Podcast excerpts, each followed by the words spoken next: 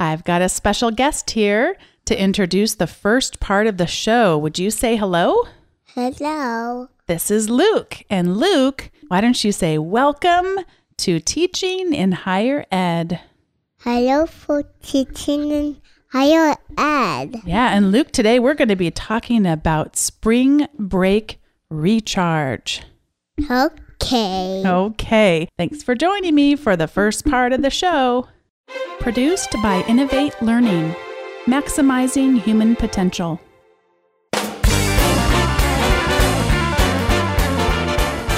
Welcome to this episode of Teaching in Higher Ed. This is the space where we explore the art and science of being more effective at facilitating learning. We also share ways to increase our personal productivity approaches so we can have more peace in our lives and be even more present for our students.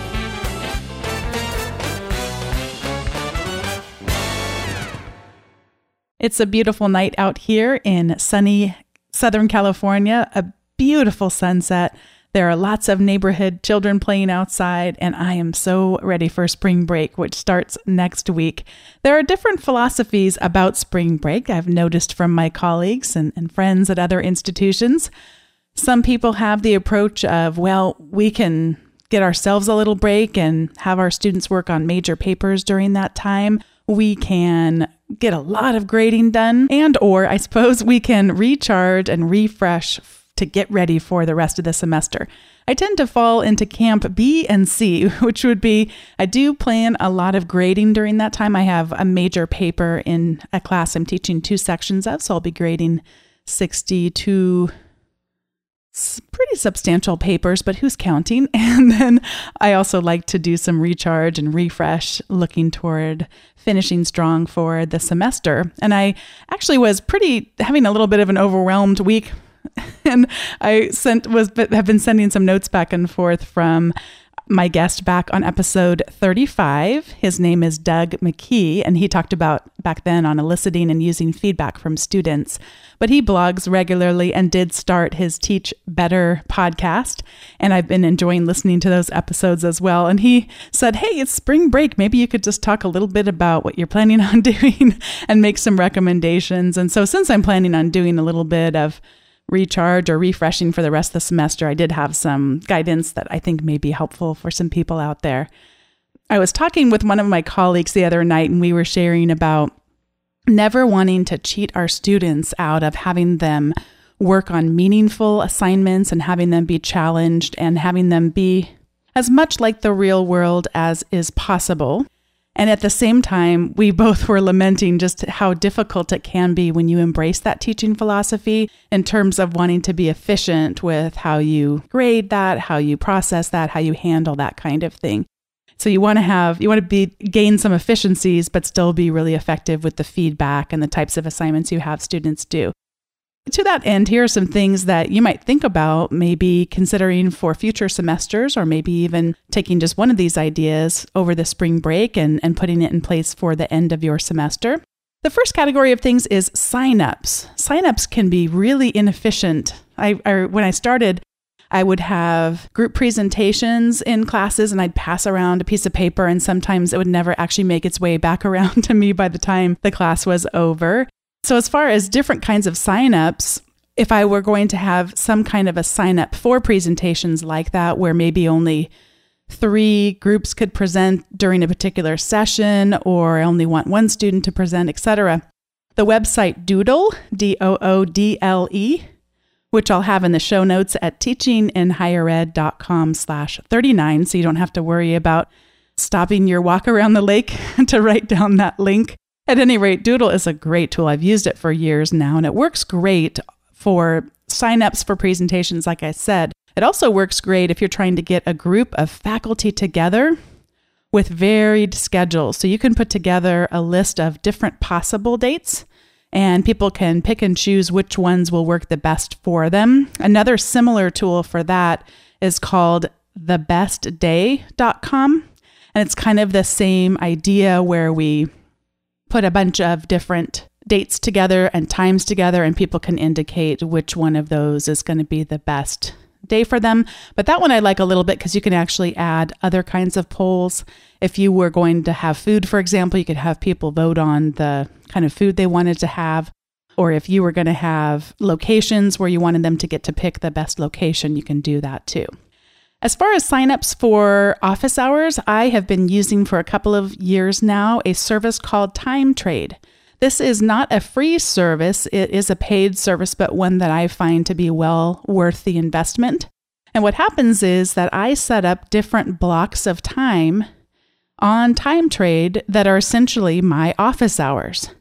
Instead of students just coming by my office and seeing if I'm around or available, I like to have them getting prepared for the business world where no, you actually set up a meeting with someone. And so they can go and see what times are available. And I set up a 15 minute block if it's just something really quick, a 30 minute block, a one hour block, and also a one hour lunch because we have a cafeteria that we can go to. And that tends to be a really good way to have those more informal conversations. So I have that on my website for my university. The reason I leave it on my website for the university is that I've got everything set up to link there. So if in the future I end up finding a better service than Time Trade, I don't have to go backtrack a bunch and a lot of syllabi or in a lot of course shells and reroute that again. It's on the website and it talks about office hours and it gives them the advice that they should sign up for more time than they think they might need just to make sure that we're not rushed. And then it links it over to the time trade service, which works great. So once they sign up for a time, say they sign up for a half hour block with me, then no one else can sign up for that block. And it also links with my calendar. So it'll block that time in my calendar. But let's say that maybe one of those weeks I had a doctor's appointment. I don't have to go into my office hours and undo that because it syncs the other direction too. So it would know not to offer that time to students, even though it was during that block of typical office hours. Another really great tool that I think a lot of us don't make enough use of is just the fact that on Google Docs, we can create forms on there and they're really easy to do. In fact, there are some articles out there even about how to make quizzes inside of Google, but I tend to use other tools for that. But just creating a Google form, we've I've mentioned in previous episodes I'm teaching a business ethics class this semester and we're going to do a business ethics competition at the end of the semester. And so for people who want to participate in that, we have our Google form that'll collect all the information and then we'll be able to have people's contact information and know who wants to sign up. As far as grading goes, I've been talking a little bit about grading lately. Some of you may have seen in the weekly email that I was on the Mac Power Users show, and I talked a bit about a workflow that I have for screencasted feedback to students. So they get to not just see handwritten or typed comments, but actually hear my voice and see their paper and see the rubric at the same time as I'm talking about it. But I didn't I didn't want to go into this much detail. It's just the first 15 minutes of their live show. By the way, I'll put a link to that in the show notes if you haven't had a chance to listen yet. I didn't go into a lot of detail, but I'm very compulsive about my grading workflows. If you were to say, well, what's your flow? Well, it would depend on the kind of assignment, what was the work product being produced, and what's the best, most effective, but also efficient way to get them the feedback that they're looking for. And one of my go tos is if I'm taking in their work via the Turnitin service, which we access because we our our university uses a learning management system called Moodle. Many of you might have heard of. And inside Moodle, we can just choose a Turnitin assignment and they link back and forth between so the students don't have to have a separate login for turnitin.com. But what I can do is I can go to their iPad app and I can get it set up really easy. It's very intuitive. The directions are very easy to understand. And I can have all of their papers, all of their assignments, plus the grading rubric that I'm going to use on the Turnitin iPad app. And I find that to be so much more effective than sitting in front of a computer. I tend to get a little bogged down if I sit down in front of a computer for too long. So over spring break, I do plan on using that Turnitin iPad app. I'm thinking about sitting out on our porch. I don't sit out there enough and enjoying some of the fresh air and not sitting in front of my computer for as long as it'll take me to grade those 62 papers. So the Turnitin app, Turnitin iPad app is absolutely worth a look. The one downside, which isn't that much of a downside for me, but I know for some of my colleagues, if you have a stylus and you want to do handwritten feedback to students, then the Turnitin app is not going to support that for you. And as far as one last category of items to think about, maybe adopting, is answering student questions. As I mentioned, my students are about to turn in a pretty major paper for the semester. And that's coming up here on Friday by 5 o'clock p.m. So they are furiously working on it, as you could imagine. As far as making the question and answer feedback as efficient and effective as possible, I set up a forum inside of each one of my classes that's just for questions and answers. And I invite students to post their questions there. That way, when I get a question from a student, it's highly likely that someone else in the class will have the same question. And then we can just be more proactive about reminding them, hey, this assignment is coming. Here's some information. It kind of gives them a little bit more of a nudge as we go. I haven't had a lot of success at getting students to post questions on that Q&A forum. They tend to just email me directly, and I realize part of that is I'm shaping behavior because I do take the questions that way, but it doesn't really bother me that much. Sometimes then I can combine three to five of them together and then email them all out in just one email and it does save too many back and forth emails. And i do find that students appreciate getting that feedback and i get a lot of responses when i send out those q&a emails. Of course a lot of responses are more questions but that's okay. I'm, that's what we're here for is to help support the students in success like that. The other thing is i got a question from a student who was struggling with something and i couldn't quite picture what she was talking about because it sounded like it looked different on her screen than it does on mine. And I find it's so helpful to be able to do screenshots. And I mentioned previously, I really like the program Snagit. It's made by a company called TechSmith. It's on available on the Windows platform and on the Mac platform. I've been using it for I think as long as it's been around and it just always gets better. And then if a screenshot's not going to get the job done, then I might do a little screencast. And a screencast is like a movie of what's on your screen. I've mentioned previously the Tapes app is a great one on your Mac. It's got a time limit, but that's okay. These should just be quick little feedback to the students and answering their questions. And the other thing you want to be aware with Tapes app is it's a 60 minute monthly limit and I have regularly hit that limit if I'm using it for grading. So I also like to use Snagit because it'll do short screencasts too. So I like to use it for that. If you want more extensive screencasts, maybe where you're going to set up some kind of a process where you want this to be getting students started on a major assignment, you might look into a program on the Mac like ScreenFlow or on the Mac or PC Camtasia, also made by TechSmith, the makers of Snagit the screencasts like that can get a lot more sophisticated where you could have picture in picture. So you might they might see your face describing something and also see what's on your screen. And those are really good resources to have in your toolkit too.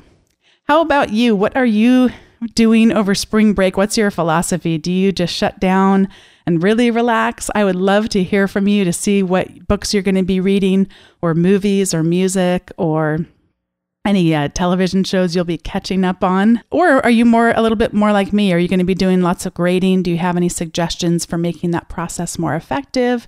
Or any essentially spring cleaning for your processes around your workflows for grading or scheduling or anything I didn't talk about today? If you would consider leaving a message at 949 38 Learn, I'd love to see if we could get some recommendations from you out there.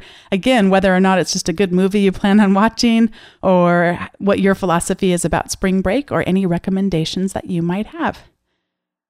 Speaking of recommendations, this is the point in the show where I recommend something. And Dave, my husband, who's been on prior shows, he, I think I actually mentioned this during the last show, but you can tell I'm still getting a lot out of it. He bought me for Valentine's Day slash my recovering from foot surgery present was the Kindle Voyage.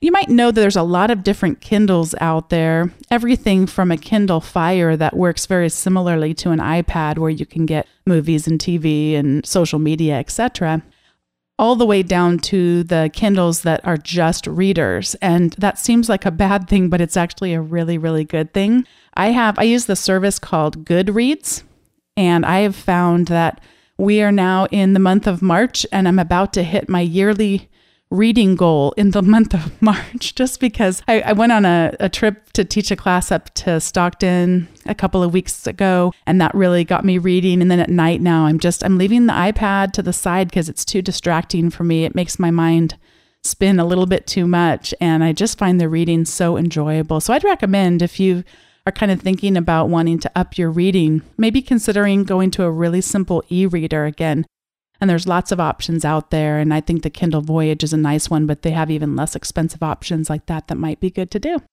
Thanks for listening. And again, I'd really love it if you'd consider leaving a voicemail at 949 38 Learn. Let me know how spring break's going, and we'll kind of share that together in the next episode. And I do thank you so much for listening and for being a part of the Teaching in Higher Ed community.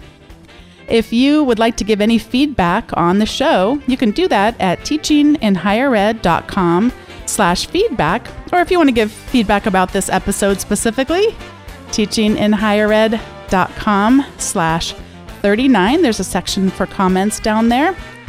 I would greatly appreciate if you would consider asking someone else to listen to the show who might not have heard of it before and starting to participate. I'm loving seeing the comments coming in and getting to hear from many of you over email. It's such a joy to get to talk to other people who have a passion for becoming more effective at facilitating learning. Thanks for listening, and I'm looking forward to hopefully getting some voicemails of what's going on for your spring break.